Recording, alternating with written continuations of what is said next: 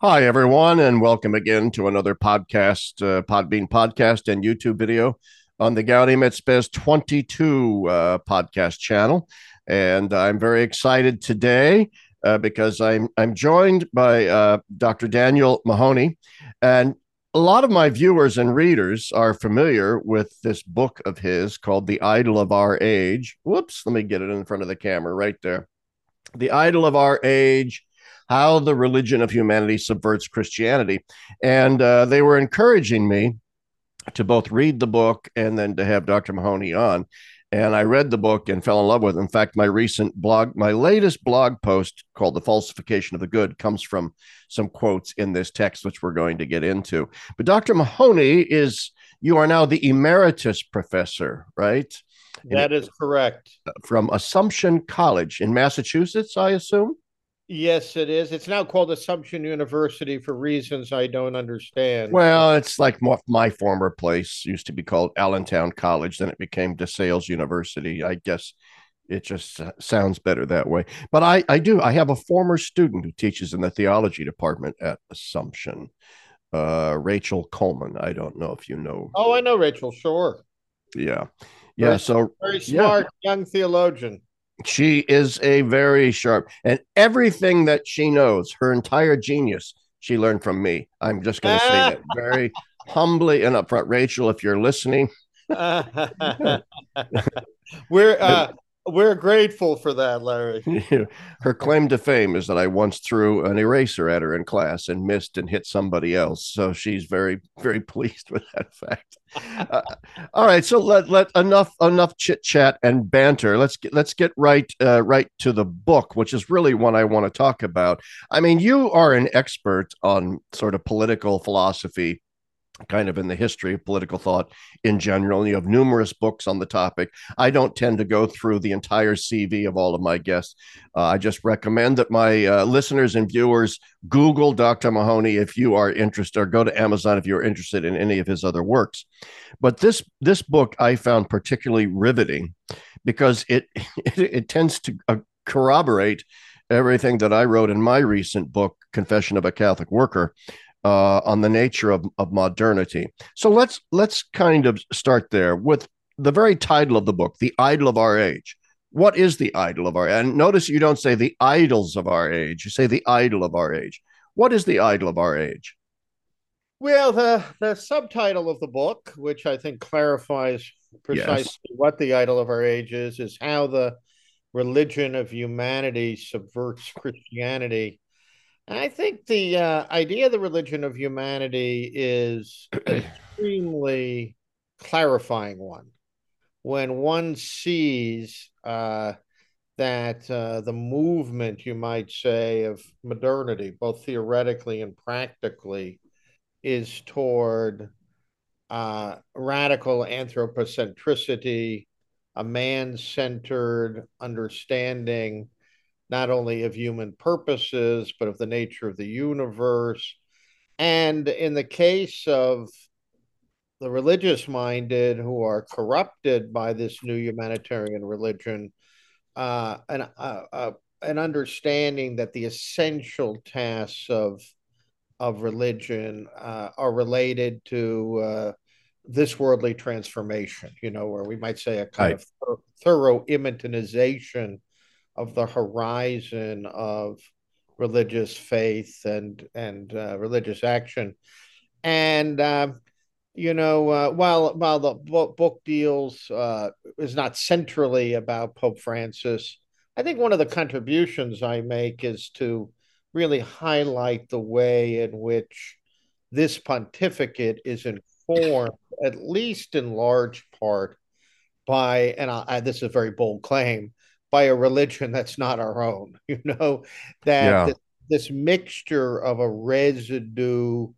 of activist Christianity with something really outside the Christian horizon, an inordinate concern with uh, with uh, the things of the world, not in terms of the striving for justice, but in terms of a uh, a radical concentration on uh, you know social matters, the social question. uh, uh, the improvement of the world, and and at times that can lead to sympathy with open anti-Christian movements and affirmation that are seen as somehow on the cutting edge of this project of uh, humanitarian transformation. And so, um, uh, the remarkable thing, and it's something I stress from the beginning of the book, and uh, it's related to uh, something you brought up, namely the falsification of the good, is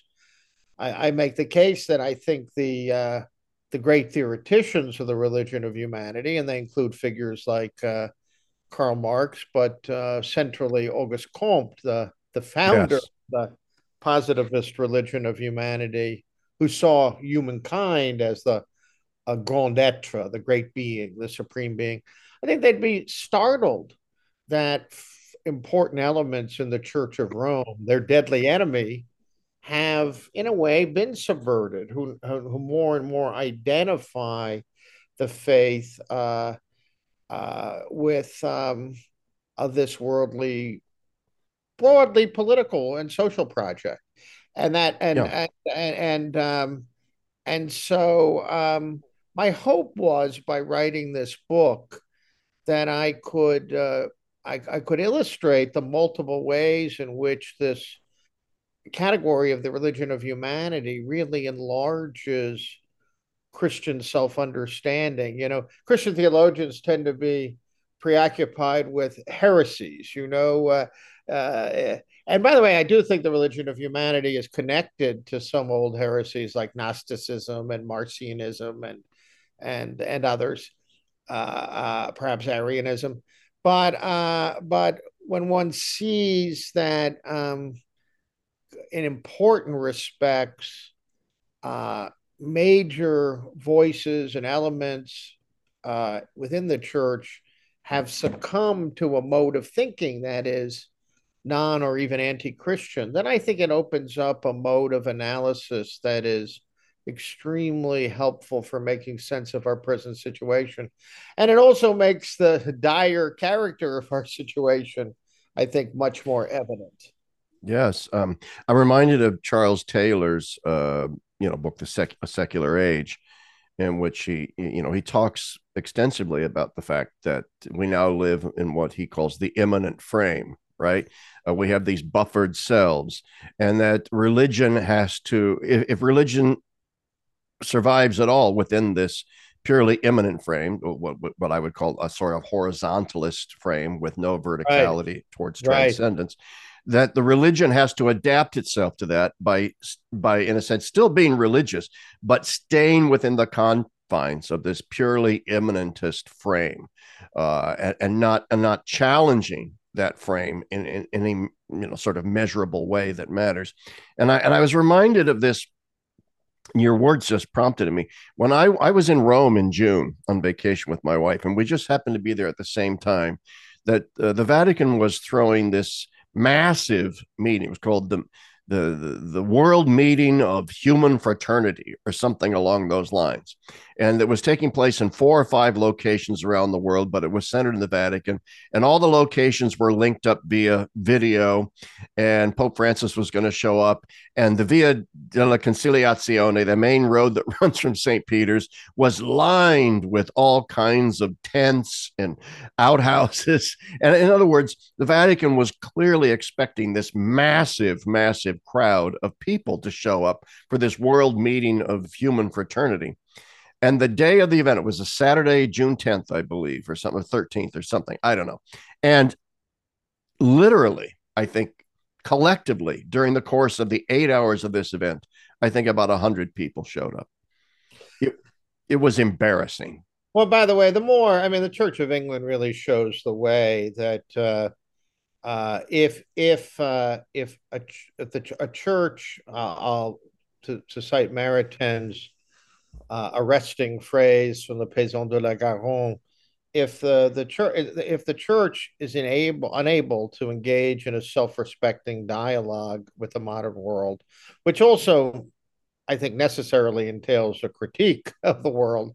Yeah, um, uh, it's going to kneel before the world and uh, the church becomes much less itself it becomes much less attractive. Um, you know, in the early years of of uh, Pope Francis's pontificate, he would occasionally uh, he would occasionally point out the danger. Maybe it was a warning to himself, but he would point out the danger of the church simply becoming a left wing activist NGO. Yes. And uh, well, as uh, Father Raymond de Souza pointed out recently in a column about the blessing of the Pope not being able to go to the climate change uh, conference yeah. in, the, uh, in Dubai, so there were two. There were there were two blessings. One, uh, the Pope was spared appearing, you might say, in all his nakedness as the head of a activist NGO and he was also spared having a meeting with the Grand uh, Imam of Abu Dhabi, who has recently been issuing screed after screed denouncing the Zionist entity and the Jewish people. That would yeah. that would have been a terrible embarrassment. But yeah, I the somehow I think the people around Pope Francis and the progressivist party, the uh, intellectual party, theological party within the Catholic Church is under the grand illusion that if it goes this way, uh, if it kneels before the world, if it becomes a a, a subdivision of uh, of the progressivist project, it will somehow uh, draw uh, hundreds of millions of people to the faith. But everything suggests that the comprehensive uh, loss of self confidence, the loss of vibrant orthodoxy, the la- la- loss of uh, internal confidence leads to quite the opposite. Uh, I mean, I know anecdotally, I'm told that you know far fewer people attend, um, you know, uh, come to Rome to visit the Pope uh, for his uh, his, his yeah. you know than than what was the case under his predecessors. And uh, but I you know there's there's there's something very odd that um, um, uh, I, I, I, one point that preoccupied me in the book a little bit, or you might say a recurring theme, is the strange sympathy that so many people around Pope Francis have for regimes that persecute and murder our co-religionists. You know, we had an yeah. Argentinian acolyte of Pope Francis tell us, the head of the pontifical Academy of the Social Sciences that Catholic social thought is best instantiated in in China. Well, a, yeah. a country where the official church is outlawed, a church where the blood of martyrs flowed for 50 or 60 years or more, where the church is still under the gun, where uh, uh, uh, you know the churches by law are uh, being forced to sinicize, which means to put uh, Maoist ideology above the truth of the gospel. I could go on and on and on. But a but a society where uh, where there's radical political centralization and enforced uh, ideology and all of what happened to subsidiarity? What happened to human liberty? What happened to human dignity?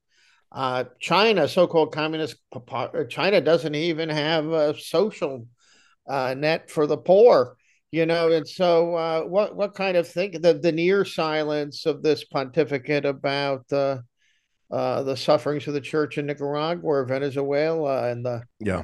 AV take I'll tell you it was really painful for me when I was writing this book is um, I was reading very very closely Pope Francis speeches in Cuba and North America in 2015 and um, they were good moments but the way the Pope treated Fidel Castro, the longest lasting tyrant in the world at the time, as a friend, as a friend of the church, as a friend of him personally. And uh, my little volume from our, our, our Sunday Visitor Press had uh, the the conversation. We all we all wish the Pope would talk a little bit less at the back of planes, but uh, yes. Sylvia Poggioli, you know that voice from NPR, that yeah. deep resonant voice, and uh, NPR reporter in Rome, and she said, "Holy Father, you know the church has been under amazing pressure uh, since 1959. Did you raise the question of the persecution of the church? And Pope Francis said, "Oh no, no, no. We we talked about ecology. Fidel cares a good deal about the environment. I gather Pope Francis had given him some books encouraging uh, ecological consciousness and all that. Well, I mean, that that that kind of encounter is not only terribly revealing, but it's also terribly depressing. That uh, uh, and one doesn't know. Um, I would add, you know, for example, that the sort of Peronist model of political and economic uh, development, which includes a large dose of demagoguery directed toward the poor, but also institutionalized corruption and centralization that has been extremely counterproductive. You know, Australia, yeah. Argentina had the same level of economic development in 1930, but the Pope does seem, in many ways, to be a prisoner of his own background, uh, more so than uh, many of his predecessors, who were clearly marked, you know, marked by, uh, and I think in very positive ways by their background. But uh, we see, I don't want to get ahead of ourselves too much, but we see a certain abstraction from the place of Europe in Catholic self understanding. Think of Paul uh, beckoning to the call to go to Macedonia, you know. I think the church has always understood the encounter between uh, the self revelation of God in Christ and, you know, let's say Paul's missionary work in Europe is not accidental or contingent. Europe, if Europe goes, it's very hard to see how the intellectual and spiritual integrity of the church goes. This church, this pope has no real interest in in European things and um, and his, the people around him who do seem to be activists and liberationists, they don't know America at all. They hate America. That's very clear, and that leads me uh, to a to a question when you're talking about, uh, you know, the the Vatican's current posture towards China, uh, the Pope's rather erratic sort of words about Fidel Castro and so on. What do you think is the origin of that? So I certainly don't think that Pope Francis is a closet Maoist who hopes that all governments around the world will emulate a Maoist or a Castroist kind of governmental repression of things. At least I would hope that that's not what he thinks. Uh, and, and because I don't think that he's a Maoist of, of that sort, what accounts for him and his and his administration being so sympathetic with those kinds those kinds of regimes? Is is it an anti an anti-Americanism, perhaps, so that you know he, he favors China and Cuba and places like that simply because they're a pain in the rear to the United States? I think that's an element of it. Uh, in, a, in a piece I wrote recently, I talked about uh, why would a, a man as intelligent as Noam Chomsky, and who clearly isn't a Marxist, more of an anarchist, why did Noam Chomsky go out of his way, let's say, to deny that there was genocide in Cambodia in the 70s under Pol Pot? Why did he write an introduction to a book by uh, a man in Terracine in France who was a Holocaust revisionist?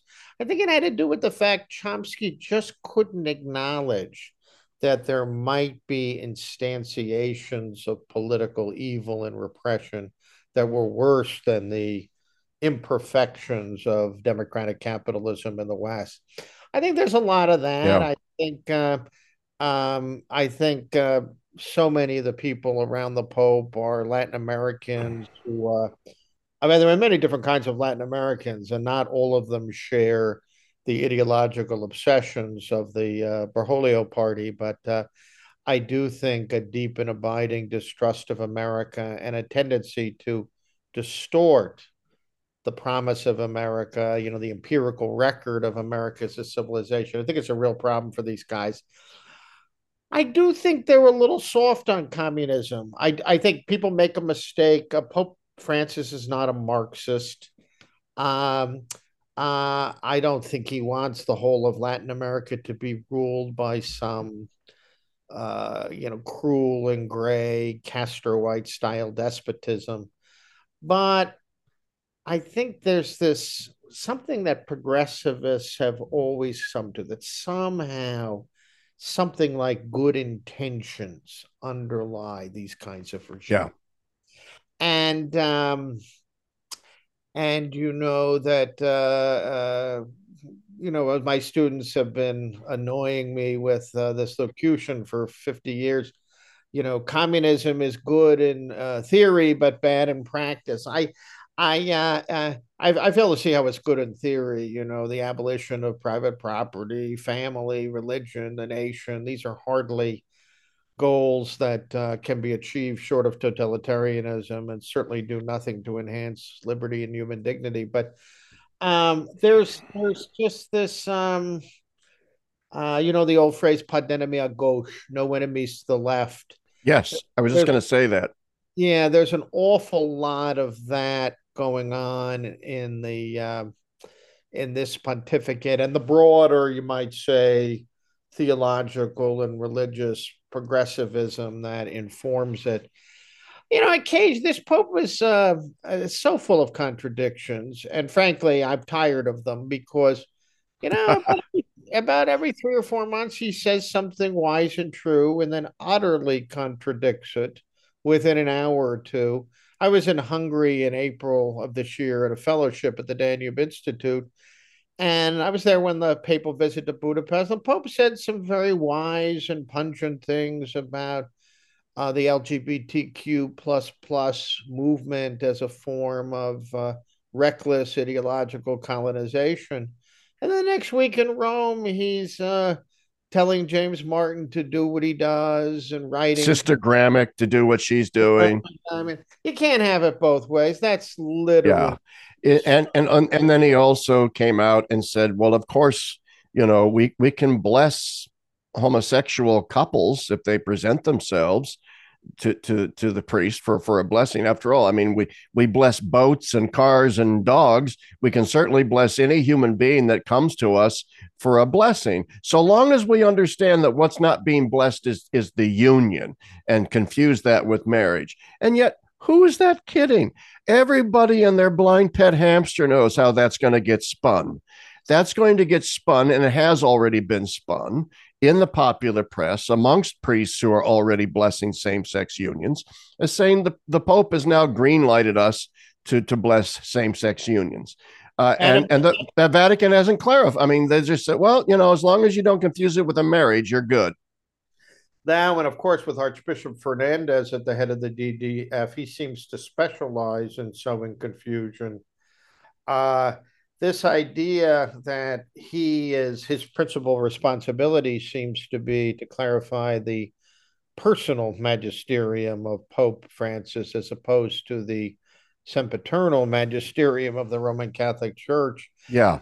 Uh, uh, by the way, I mean, uh, that, you know, I love the way the fevered defenders of left wing ultramontanism or whatever you want to call it, or the Franciscan cult of personality operate if you remain faithful to the unchanging teaching of the church, you're uh, not a good Catholic because you're not following the Pope. But the Pope himself seems to be guided by a very Protestant principle of self will. You know, whatever his private judgment is, the Catholic faith. Well, I'll tell you, if that's what Catholicism is, every critic of papal authority was right. Yeah. You think of Newman's great defense of conscience in the middle of the letter to the uh, to the Duke of Norfolk.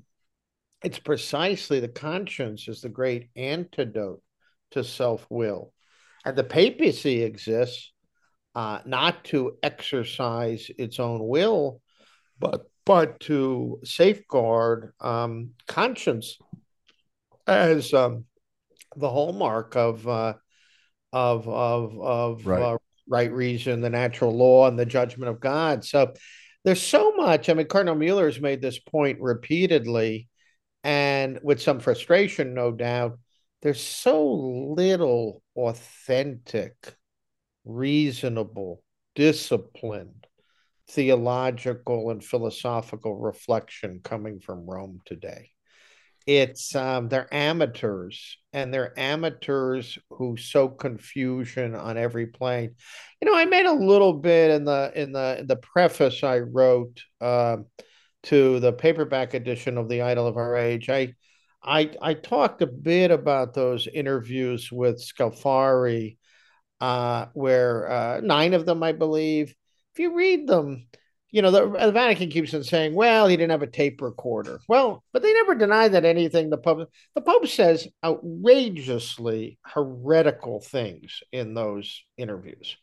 And again, I don't want to pay too much attention to that kind of thing, but why is the Holy Roman Pontiff um, opening his mouth in ways that undermine the confidence that ordinary Catholics can have in the you know the settled character yeah i often say um you know I, I, am not going to go out and say, hey, the Pope's a heretic. I'm not going to say that because just about everything that he has said off the cuff in airplane interviews or with aging atheists without a recorder can be spun back into an orthodox direction with enough 10W40 oil, greasing the gears you know, back into place. All the Pope splainers out there doing their rubber man contortion saying, well, this is what the Pope really meant. This is what the, well, fine. But if you have to keep explaining and explaining, I've never known a Pope in my, I'm, I'm 65 years old. I've known several popes now in my lifetime. I have never, ever encountered a pope who needed more explainers all around him, especially, you know, in, in the social media than this pope. And I often like to say the, the central duty of the Petrine ministry is to unify the church by clarifying matters that are in dispute. This pope does the opposite. He disunites, he divides precisely by muddying the waters. And then once he makes a mess, once he muddies the waters, he steps back and doesn't bother to clarify anything. And he just lets the chips fall where they may. That's a, like you said, I mean, this is almost a, a, a sort of in your face action or actions on the part of this pope to a certain sort of you know traditional conservative faction of the church which he seems to really despise. I mean we've reached a point now uh unprecedented exercises of authoritarianism against certain prelates who have spoken up about this confusion sometimes have done it in imprudent ways, but have certainly felt obliged by their own duty to safeguard uh, sacred truth. And to see the Pope's bitterness and anger at anyone who uh, uh, questions these challenges to orthodoxy and to um, the moral law to see, you know, people being encouraged to resign, being dismissed and badmouthed by yeah. the Pope and the people around him, and then to see the German church an open, bold, yeah, uh, a militant opposition to the Christian inheritance, trying to change teaching that if if we have to be frank with the German church, if they have their way, Catholicism as we've known it will no longer exist.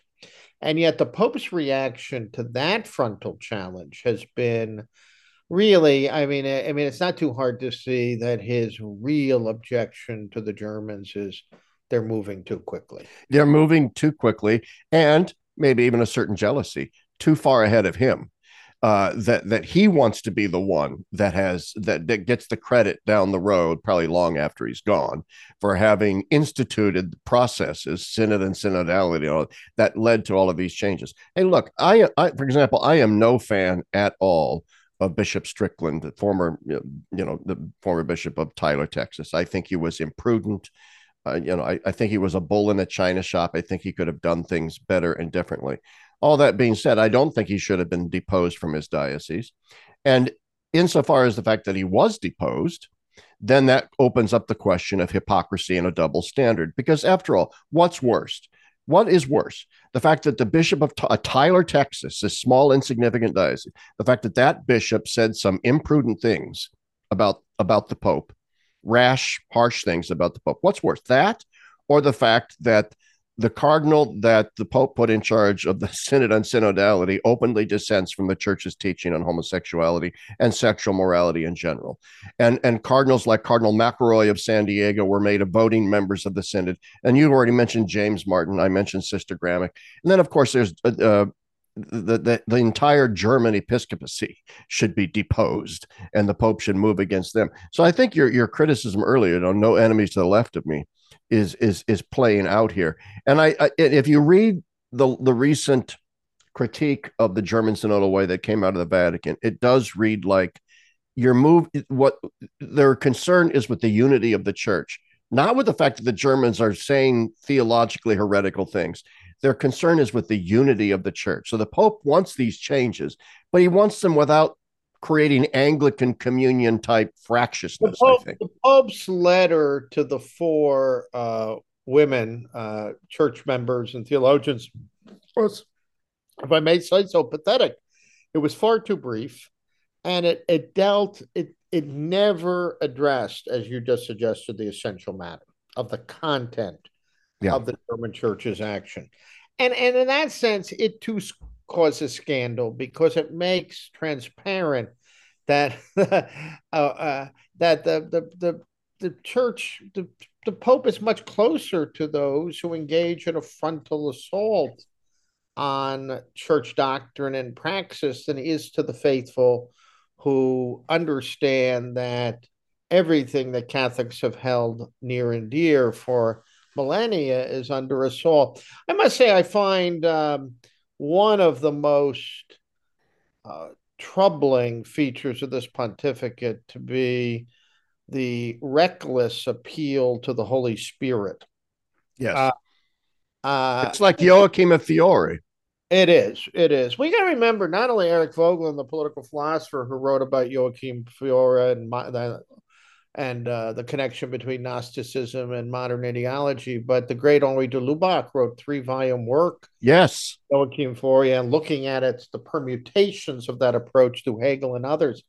But the idea that the age of the spirit surpasses the self revelation of God through Jesus Christ, that it surpasses the unchanging natural moral law as revealed, let's say, in the Decalogue or the law written on the heart of men that St. Paul talks about, that there can be innovations where everything that was understood to be false is now true, and everything that was understood to be wrong is now right. Um, that kind of historicism has nothing to do, or the historicization of Christianity has nothing to do with the charisms of the Spirit there is a gross theological misunderstanding that will have even grosser practical effects on moral self understanding, on the life of the church. And I would add to all that. Uh, one thing I, am sure you noticed in my book was I, uh, I, I repeatedly stress that um, this humanitarian or progressivist strain within Catholicism separates three things that always need to be kept together. And that is um, repentance, justice, and God's mercy.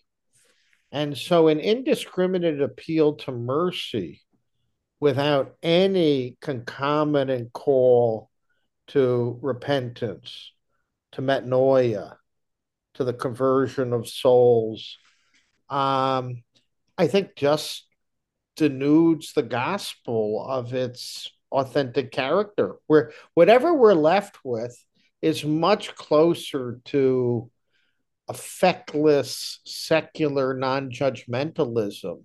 Yeah, I, I, yeah, I'm reminded of C.S. Lewis in The Problem of Pain, where he talks about the reduction of the good to merely to, to kindness and that that seems like oh that's such a wonderful thing but kindness divorced from some robust notion of the moral good can actually become a kind of horrible demonic despotism a kind of falsification of the good I, I, I would tell my students if hitler had uh, had not committed um, suicide in the bunker with his, you know his new wife and the Nazi fanatics.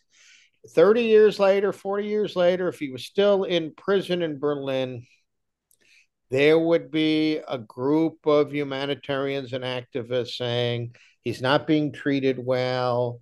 You know, look at you know, this yeah. kind of thing. Uh, I don't know if you remember what Saddam was saying. Yeah. Uh, was found in the rat hole in Iraq, and in, independently of the wisdom of our intervention in Iraq, but you know, this man was a pretty awful man, and uh, and uh, um, the Secretary of State in the Vatican was commenting on, oh, the indignity of the photographs or his, uh, you know, he had lice in his hair, and you know, and, and, and, and uh, compassion can be very free floating, and it can have any object, and it can lead to a kind of softening of moral judgment. That's not to say that things like pity and compassion do not have some genuine and important relationship to the moral life. It is to say, however, that they do, do not exhaust the moral life.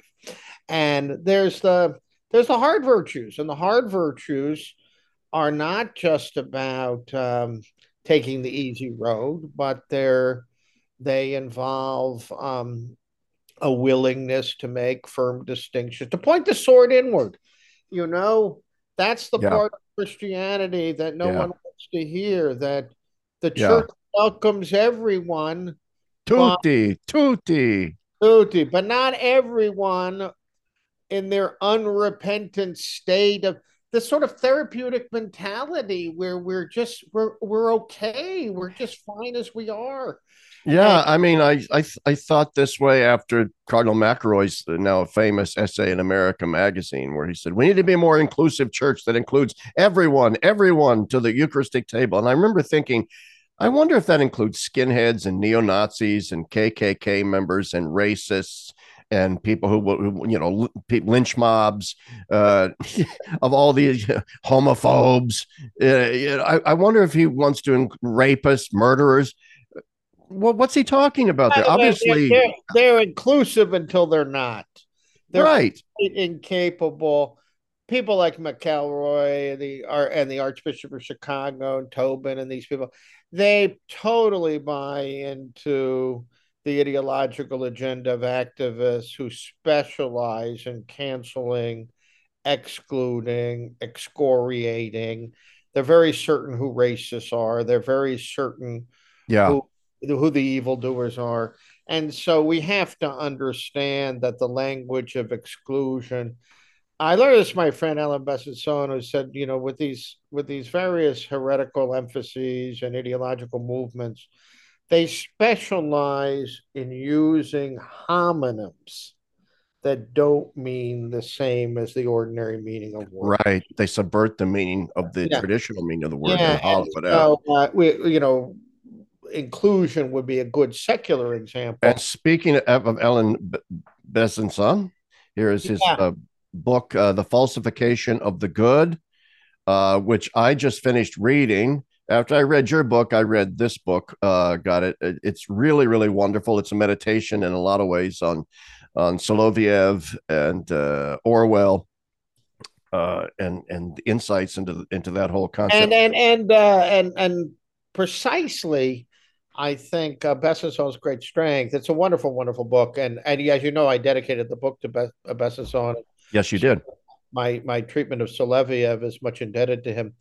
I would um uh, Soloviev so so so wonderful because this idea of the falsification of the good that uh, the good is very very vulnerable to uh, appropriation by those who want to mutilate it and distort it beyond recognition.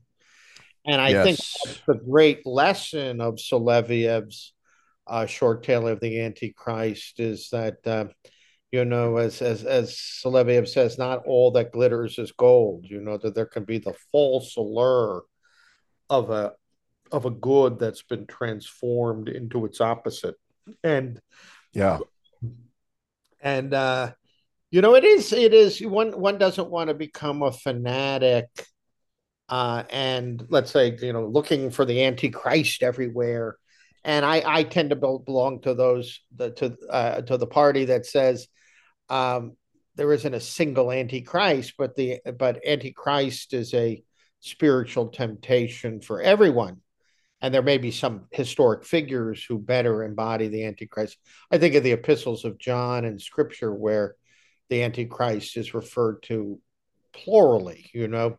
But yeah. that that said, um, the Antichrist in Soloviev, Soloviev sort of really stays very close to the book of Revelation and draws on its symbolism and giving this his account of the times.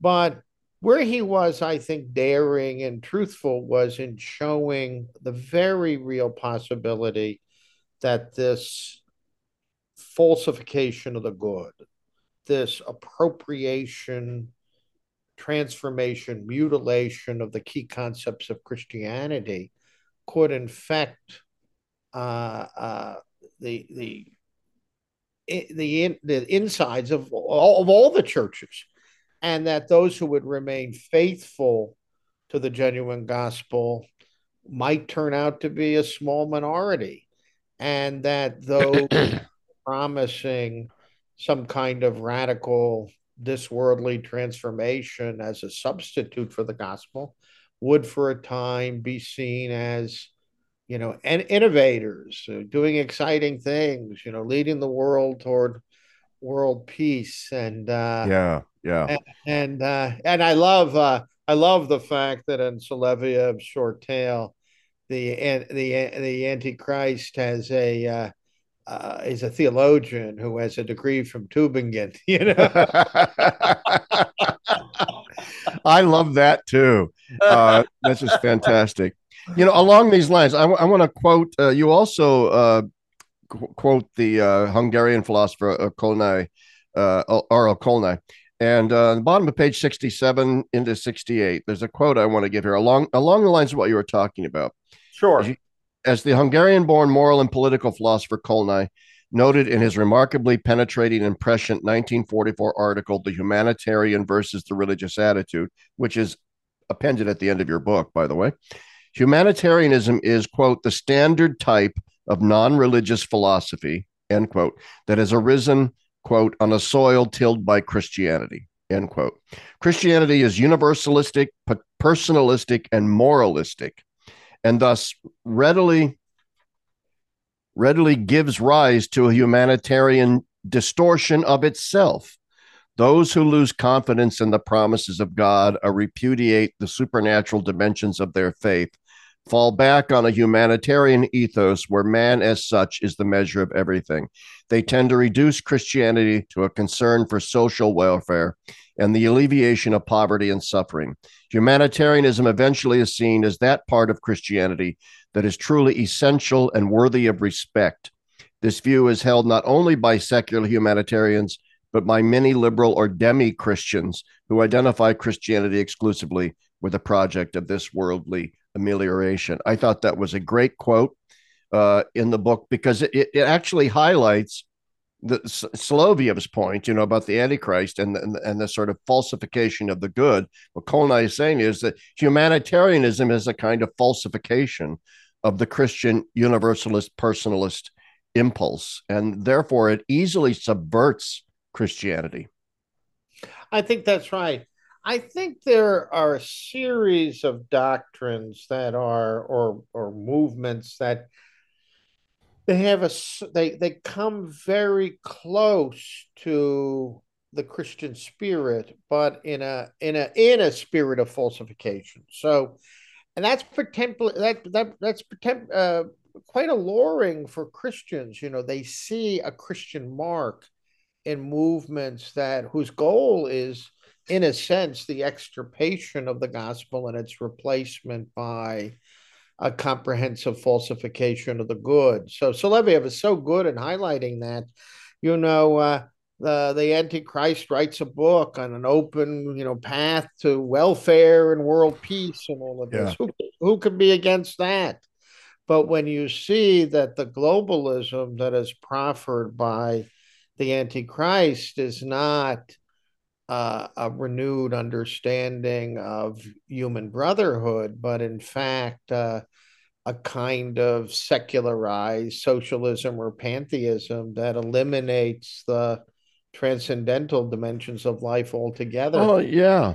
I mean, look how the parable of the Good Samaritan is often, you know, misused in this regard, you know, as well. Whereas uh, the, the, specifically Christian weight of that parable where the where you're you're you're asked to in a sense this is a way of saying it, the imitatio Christi to follow Christ means to to give aid and comfort uh, to the stranger that then simply becomes this well what jesus is talking about there is clearly nothing more than the need to get beyond our ethnicity and to reach out in this broad humanitarian way to the broader world i, I see that all the time with that particular that particular yeah, I, no, uh, doesn't uh, i think pope francis misuses it in fratelli tutti he does you know uh, uh Pope Benedict used to say that uh, Christians don't need a political program. We have the Sermon on the Mount. I mean, excuse me, the parable of the Good Samaritan, but he understood the parable of, the Good Samaritan in a Christocentric way. Pope Francis doesn't. I think his reading of that parable in Fratelli Tutti is impoverished and strained and a bit embarrassing uh, for a couple of reasons. One, um, he he uses it to sort of bash, you know, uncaring priests and uncaring bourgeois and all that. First he doesn't pay attention to the fact that under the Jewish law, the uh, the priests, the Levites, who were not heartless men, were not supposed to touch, you know, uh, uh, these people are half dead, and uh, there's the laws of purity and all that. So, to to present them as merely heartless, I think, is to miss something very important about the context. Secondly, um, I, I I think you know some of the church fathers, quite a few of them, saw the Good Samaritan himself as uh, as as Christ, because uh, yes, he acts authoritatively. He uh, he goes away. He says he he he he he he he acts decisively. He provides resources for the care of the person. He says he will be back. And obviously, his promise of coming back uh, is is taken with real seriousness by the person who now has the care for the uh, for the wounded man. And in other words, Jesus Christ is truly authoritative in the command of love. But I think the Christocentric readings in their various forms, including those of the for church fathers, remind us, and something that Pope Francis failed to do in Fratelli Tutti, we're not really capable of doing this all by ourselves.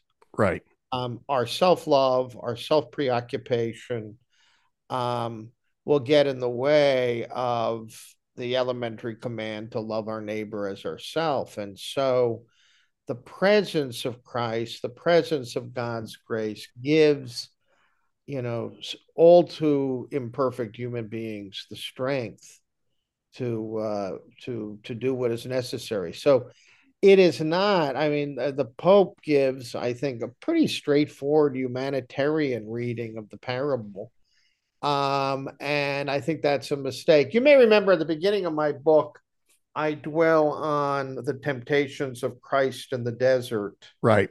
The help of Pope Benedict XVI's reading in volume one of Jesus of Nazareth. And I do that because I think those passages in in in uh, Mark and Matthew, it's Mark and Matthew, right? Yeah. Yes. Yeah. Yeah. Uh, uh, I think they make very clear that the authors of Scripture, the inspired authors of Scripture, were very self-conscious about. Yeah, Mark's account is very short, by the way, and you get the, the longer. It's the real, account. it's the real short one, and then you yeah, get and Matthew is very the longer version. The yeah. longer version, yeah, that gives us more to work with, so to speak. Yeah. Right. So go ahead. yeah. Yeah, yeah, but but that said, um, I think the authors of Scripture were aware of the temptation to turn Jesus into a social worker or a miracle worker or to turn religion into an instrument for this worldly amelioration and transformation. And um, especially in the account of Matthew, this is developed in such a way that one sees this as a central temptation for every Christian and corporately for the church itself. And it is that context of Jesus of Nazareth that Pope Benedict um, brings in Soloviev and uh, and says, uh, uh, you know, uh, Soloviev highlights perfectly the form that kind of temptation might take. Uh, so uh, certainly Pope Benedict was very sensitive in myriad writings of his that humanity. Oh, it's a beautiful book. Great book. I'm yeah. uh, I'm uh, I I'm startled every time I return to it by the insight and learning and spiritual wisdom. Uh, yeah, but- and I, I reread I reread this volume uh, after reading your book because I thought, man, I completely forgot how profound Ratzinger's reading of the temptation narrative really is. And so I, have just been meditating on it here in Advent, rereading it over and over. Yeah, it struck me when I first uh, was reading the book, uh, and I had already had an independent engagement and admiration for Soloviev, who had helped shape my thinking on these matters, along with Kolnai and others. And uh, but to see that John Paul, that uh, Pope Benedict XVI had the same essential insights. You and you may have noticed, I, I said it in passing, but in 2000, you know, for the for the Easter sermons uh, in 20 was it 2022, Francis had Rupnik. Uh, in 2007, Paul uh, uh, Pope Benedict had Archbishop Biffi, uh, who uh, gave a series of talks on Soloviev and the falsification of the good. So Pope Benedict's pontificate was a pontificate that was very alert to, very self conscious about the danger of conflating Christian truth with a humanitarian substitute. And I think we can say, at a minimum, and I don't I don't say this with any acrimony, but uh, there's no one in Francis's inner circle who would even recognize that as a problem. It's just not. That's uh, that's the issue here. I mean, in, in a lot of my recent writings, this is what I've been pointing out. People say, "What's your issue with this pope? What's your issue with this pope?"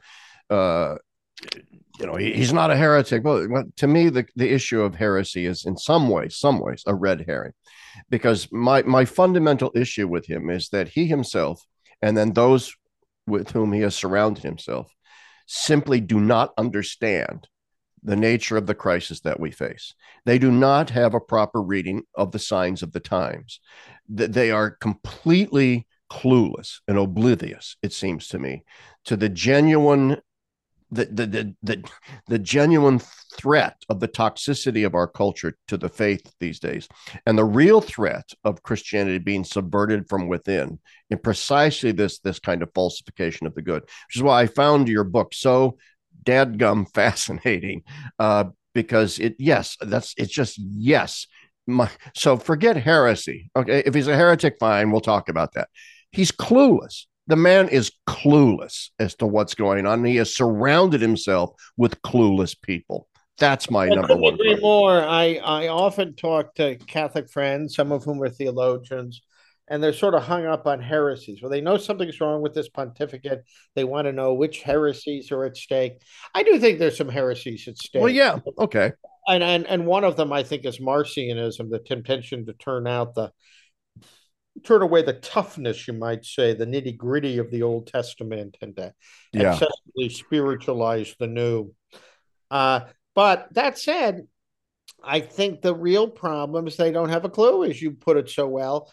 And that means they are sleepwalking, some of them a little more consciously, but most of them are sleepwalking into another religion, the religion of humanity, which is far worse than adhering to a heresy without knowing it.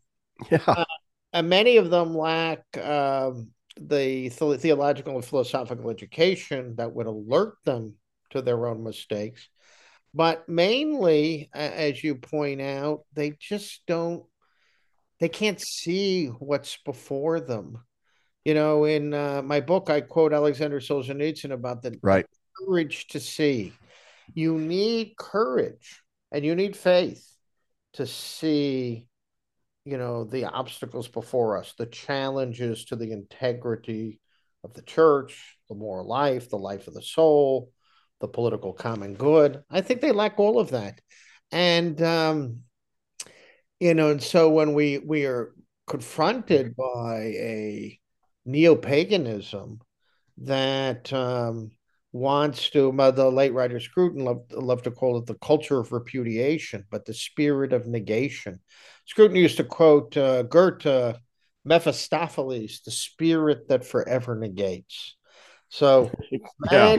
a, a, a, a, a whirlwind with secular manifestations, religious manifestations, that simply wants to repudiate our entire inheritance and and show such naivete about the enduring drama of good and evil in the human soul. And they somehow think if Catholics abandon their age old self understanding, a true Christian anthropology, they abandon the unchanging moral law, that we're simply going to end up in a very happy place. It's it's uh, much worse than any single single heresy or combination of heresies. It's a blindness to reality.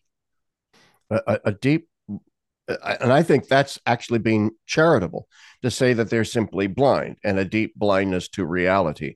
And I think that's most of it. I think, like you said, they're just kind of sleepwalking into this because they just don't seem to have the intellectual acumen or the spiritual eyes with which to see the nature of the Christ before them. Others, I think, are I, I think are more calculating are people who actually lack faith and know that they lack faith. And for whatever reason, remain within the church and desire to change it in, in very, very specific directions. Larry, I, I, I, I have come to the conclusion that we should in no way underestimate the number of people in the higher echelons of the church who are nothing at best bureaucratic time servers at worst non-believers. Look we look think of the sexual abuse crisis uh people who could do what they did old men like mccarrick let's say right. who obviously do not fear the judgment of a righteous god. They do not fear. Uh they um, right. why they stayed in the church why they're so committed to subverting the church from within is uh, remains something of a mystery. But um, uh, yeah, it's um, uh, you know, well, when the Son of Man returns, you know, how will much faith, faith? Will, will, they find faith? And that can, and, and I think what's so disconcerting for faithful Catholics is um, the growing recognition that there is far less faith in the you know yes you know, within the deep core of the church. I just read last night a Catholic World Report this uh, sermon that Cardinal Burke gave in Wisconsin. I read the same thing. Yeah. I I was moved by it. I'll tell you why I was moved by it. Cardinal Burke could have been much more polemical. Uh, Aristotle reminds us that anger in the right manner at the right time for the right reason can be in accord with virtue but he chose in a much more reflective and meditative way to talk about the invasion of the church by apostasy. And he did it uh, in a gentle way, a firm way, but he, um, there was a spirit of sadness, I think, that this has come to pass. And he's putting his finger on on something that you know that I'm hinting at here, and you're hinting at, which is yeah, there there might be specific heresies in play, Marcionism, a few other things. All right, I I think maybe of the Abu Dhabi statement that the Pope signed, you know, saying God wills the, this pluralism of religions, some other things. We can debate. Deep down, all religions are saying the same thing. Yeah, yeah, but but underneath it all, underneath it all, a far deeper crisis is at hand, and the deeper crisis is a more profound and generalized apostasy among yes. many in the hierarchy. It's yes. not a specific heresy here and there. It's a thoroughgoing, a thoroughgoing repudiation of the very foundations of the Christian faith. And and I think that to the extent that a falsification of the good has has played a role in here, I think it answers somewhat the question as to why they stay. Because even after the good is falsified and and in their mind they've moved on to something else, there remains a certain a certain hauntedness that they have. And so they curl back upon the good from which they came. They curl back upon it in a kind of rage that they seek to negate in order to justify where they are now. That that seems to me to be the dynamic that's in play here. And by the way, uh, I think we're we need to adequately describe this dynamic and what's unfolding, and the and the layers of apostasy within the church itself um, we we we need to use words like repudiation and negation. These are active projects. This is just not somebody saying I don't, uh, you know, I have my doubts about some old truths. This is a yeah. Yeah. This is an active project to destroy. And I think some of the acrimony and active hatred of faithful Catholics comes from that that uh, the the the the character of negation or repudiation, the, the resistance to uh, the fundamental revolutionary transformation of the church is not seen as, you know, some kind of admirable desire to preserve the insights of the faith. It's seen as this immoral obstacle to a new church and a new world. And uh, yeah. And now these people can be very mean. I mean, let, let's be frank in the American church, we have had uh, some art, we have had bishops and archbishops who have been thoughtful, energetic voices for creative orthodoxy. And every one of those men has been uh, belittled or ignored or scorned by the Holy Father. The fact that only people who are dedicated to a kind of sociological and activist view of the church have any chance of being made a cardinal in North America. It's it's uh, it says everything you need to say about the multiple levels of intellectual and spiritual corruption. Nighty Night Tobin and uh, yeah, yeah, McElroy. These are men of low learning of uh, uh, uh, they're they're men who uh, um, never would have would have gotten an Episcopal appointment if the church was in a in a better state than it yeah, is. and and and also they're not just intellectually shallow. You you you you. I'm going to be careful on what I say here, but Cardinal Cupich, for example, in Chicago, I know from having knowledge of people from Chicago. Cardinal yeah. Cupich is just a flat out thug. He is a thug of the first order who who will not tolerate anyone who disagrees with him. That's right. People people live in fear in that diocese of Cardinal Cupich because they know they know that he is a thug of, of the first order, as I said. And and so it, it's more than just intellectual shallowness. There is a real mean spiritedness uh, to this that has to be taken into account. Yeah, this brings us back to our earlier discussion about the Orwellian character of inclusion as understood by these church reformers. They don't yeah. believe inclusion at all. They want to exclude the truly orthodox and faithful from the church. And if anyone gets in their way, they will be autocratic, authoritarian, even totalitarian in ways that weren't imaginable under previous pontificates.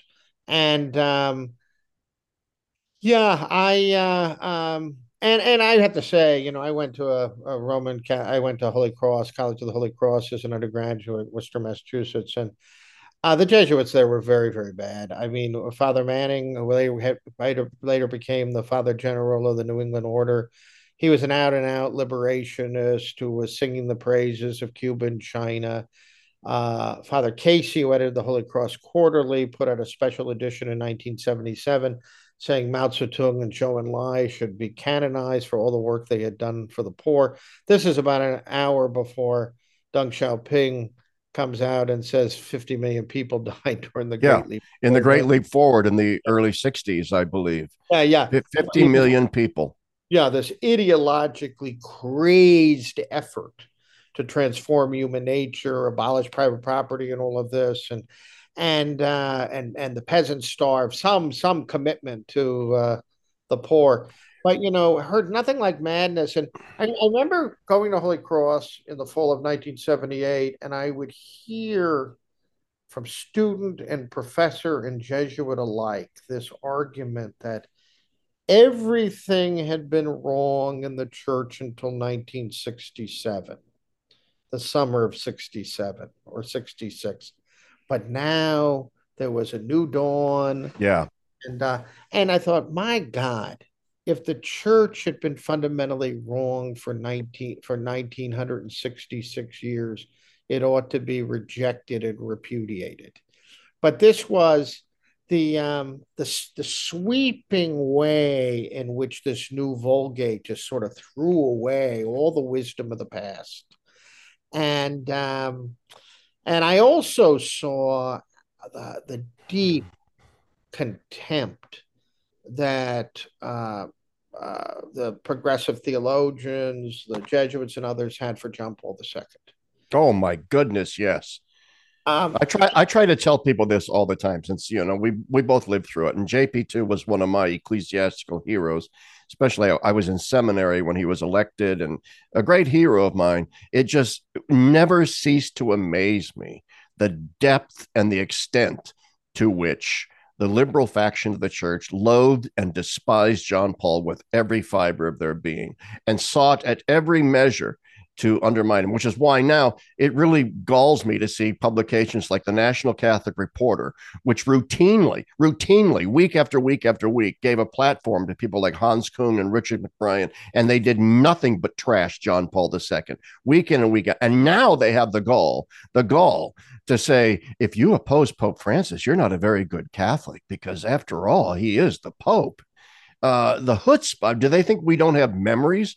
Do, do the liberal pope splainers now who are coalesced around this papacy think that people like you and I do not have memories for crying out loud? I think they I think they do. I think they take their bearings from the secular media, which is also takes for granted that people uh, can't remember this the very it's like the you know the people on college campuses now who are discovering free speech after you know institutionalizing cancel culture for the last 15 years. Suddenly you know those who say you ought to uh, eliminate the jewish people well that way they have to be protected because of free speech. I'm actually a free speech man because i don't see any re- alternative than have you know various ideologues trying to silence people. But that said um, yes, there's that same phenomenon of assuming that none of us have noticed anything that's unfolded in the human world over the last five or six or ten years. It's stunning. And uh, and it's stunning too because the new ultramontanism has absolutely no theological foundation. It's not rooted in a theological principle as the nature of papal authority or the right. Peter. It's rooted in a cult of personality.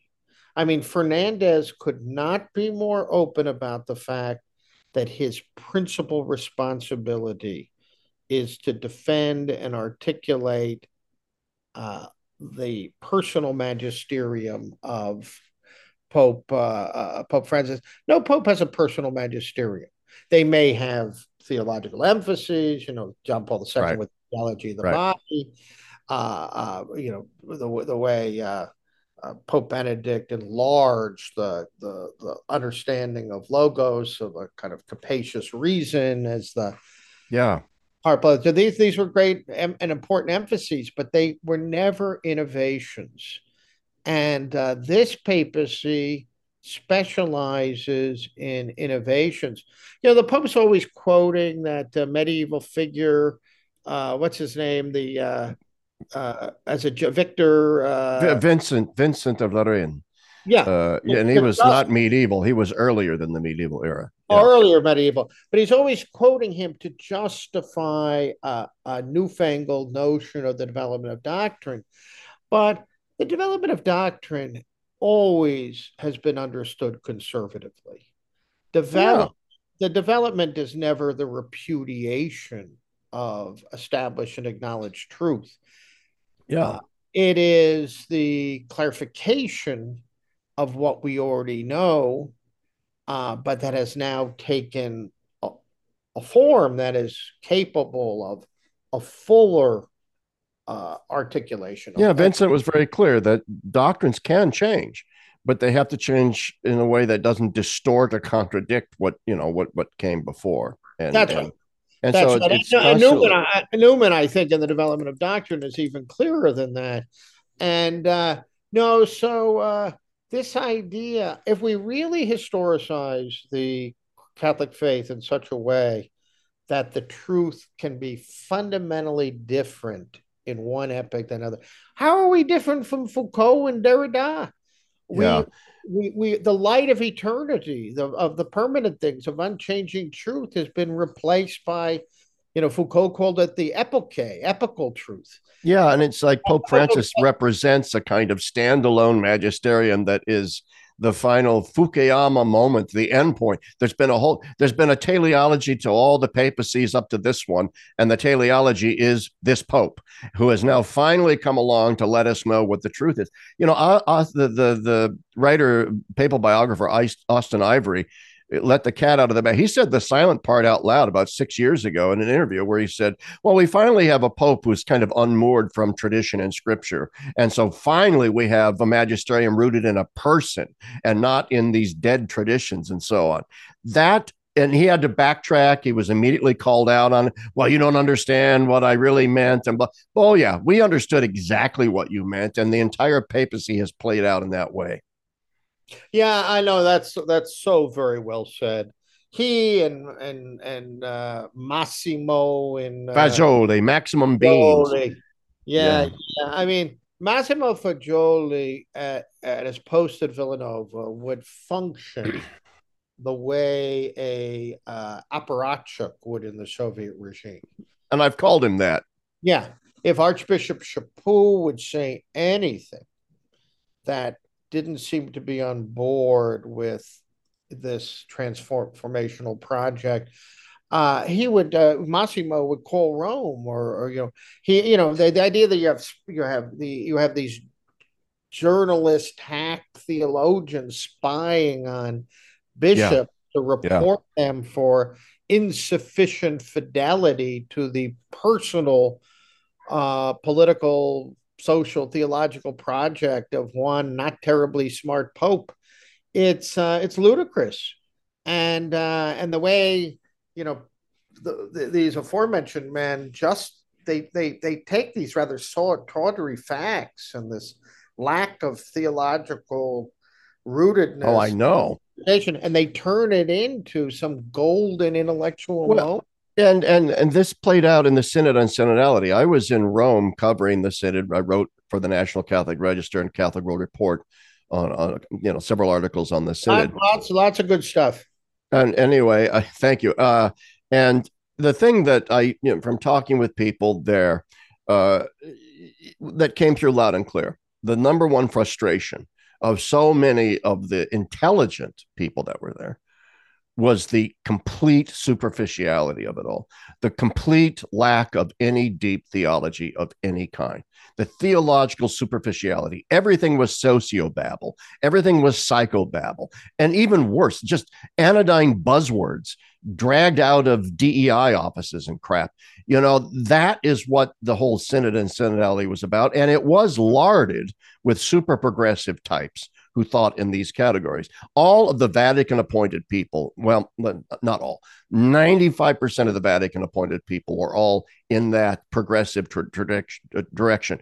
Thank God for local Episcopal conferences sending other people to be voting members. Otherwise, the entire synod would have been populated by these kinds of people.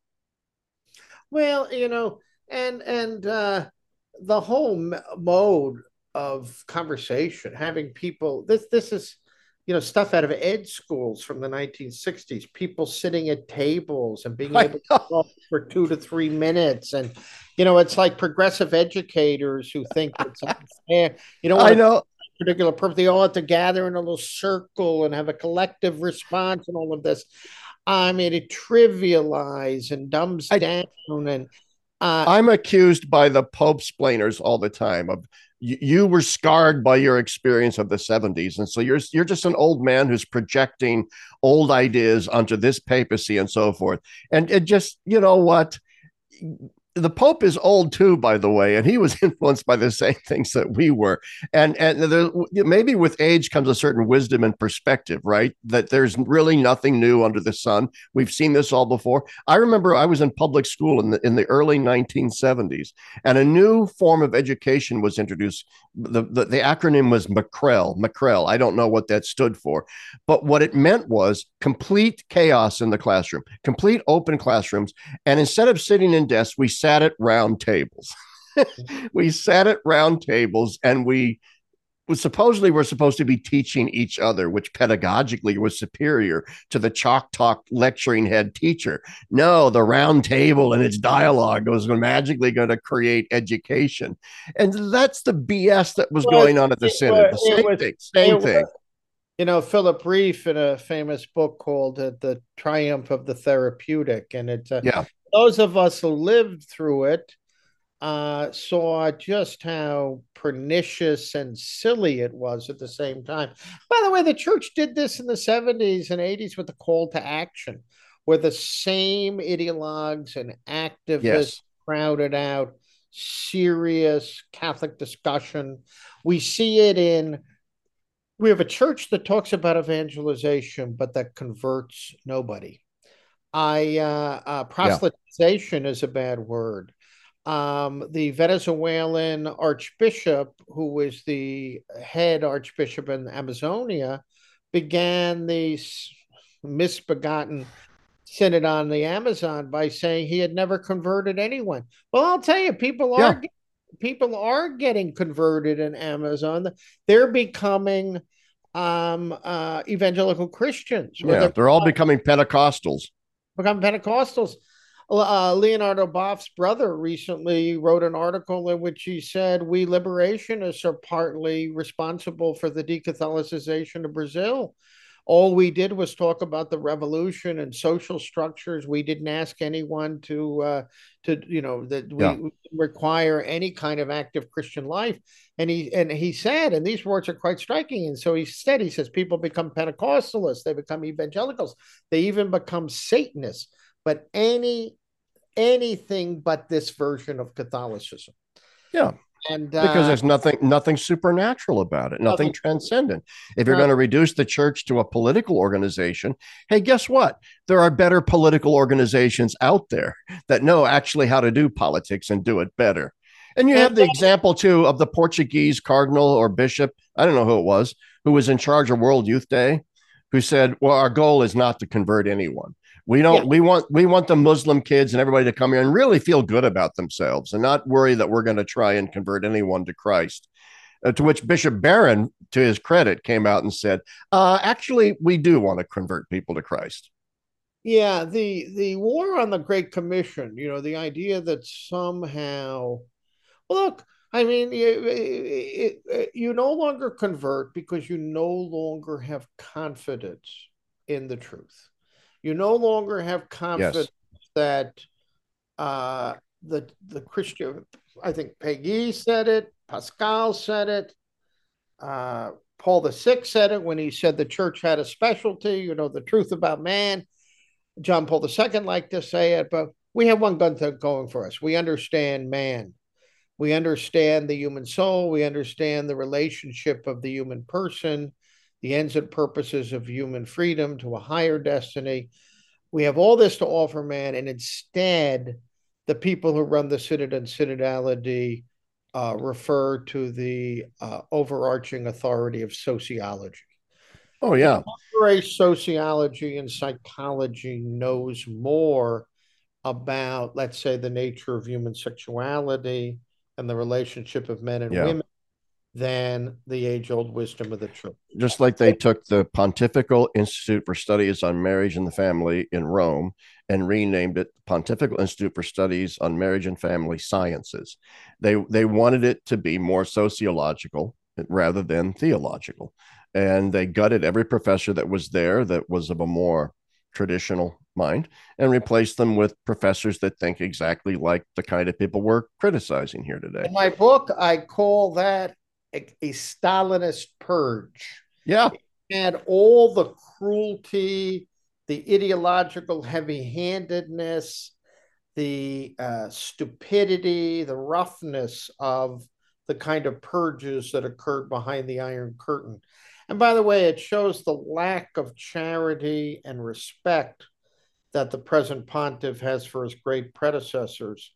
That a, a pontifical academy dedicated to, you might say, the deepest insights of John Paul II is and, and are, as I uh, articulated in Veritatis Splendor and other great encyclicals, and in his theology of the body, and just replace that with hack sociology and with yeah of the worst know, kind.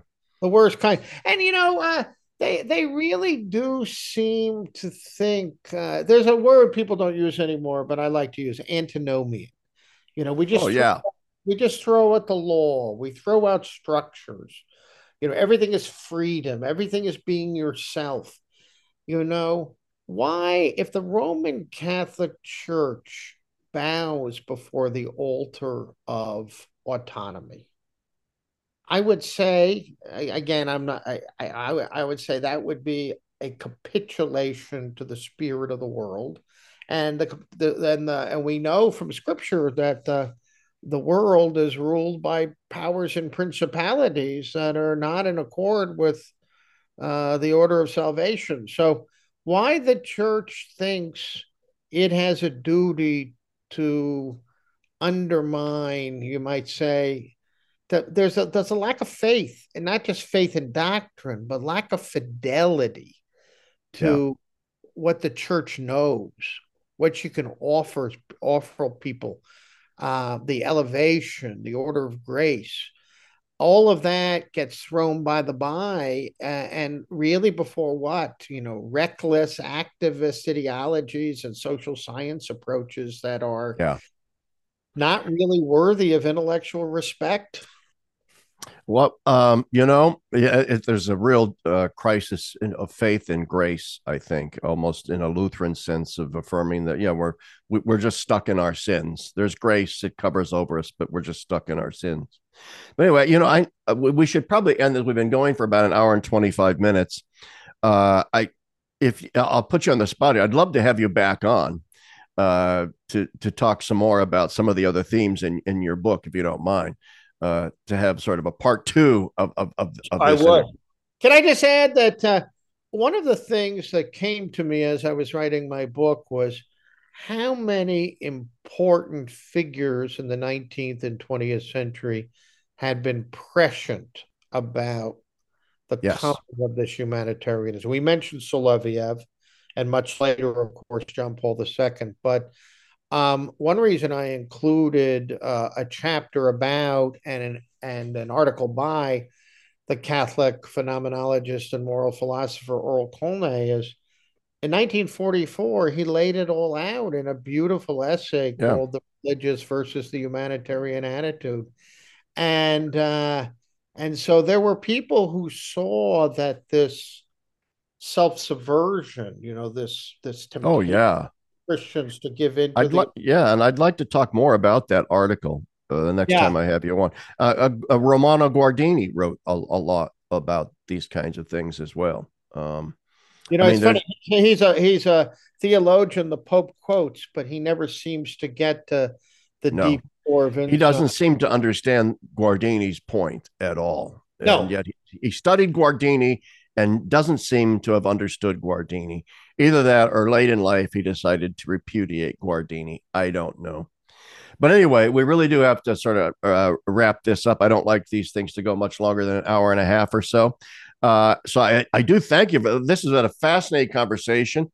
Uh, it went down pathways I kind of wasn't expecting. Uh, we talked a lot about the contemporary church situation, which I think was great. It's kind of what I wanted to get to eventually. But that does mean though there's there's a lot more. Uh, you know, you talk about Jurgen Habermas in your book and others, and and you know, and I'd like to unpack that. Yeah, it's intellectually wide ranging because you might say the humanitarian religion has many uh, it it has many subdivisions and many sources. Yeah, it does. And all, but all of them are interesting and prominent and influential. And I'm afraid in in the circles that matter in the secular and church world, more influential today than the kind of solid orthodoxy, the kind of mere Christianity that uh, C.S. Lewis spoke so well about.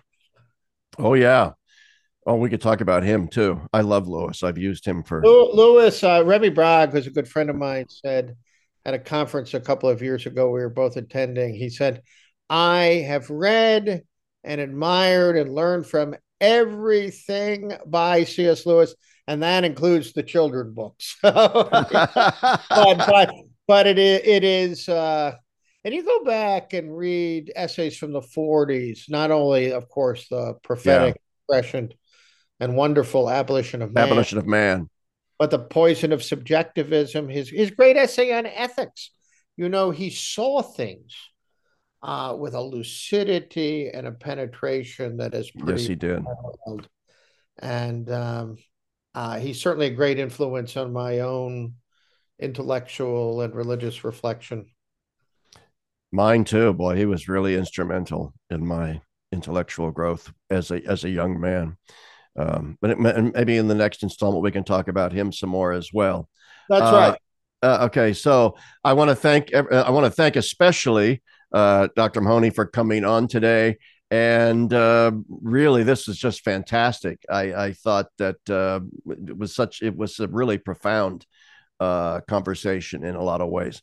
So thanks everybody for listening, and uh, we'll uh, we'll maybe see everybody again uh, next time on part two with with Dr. Mahoney. So thanks, thanks so for, yeah, thank you so much for coming on. I thought this was great. Thank you. Thanks, Larry.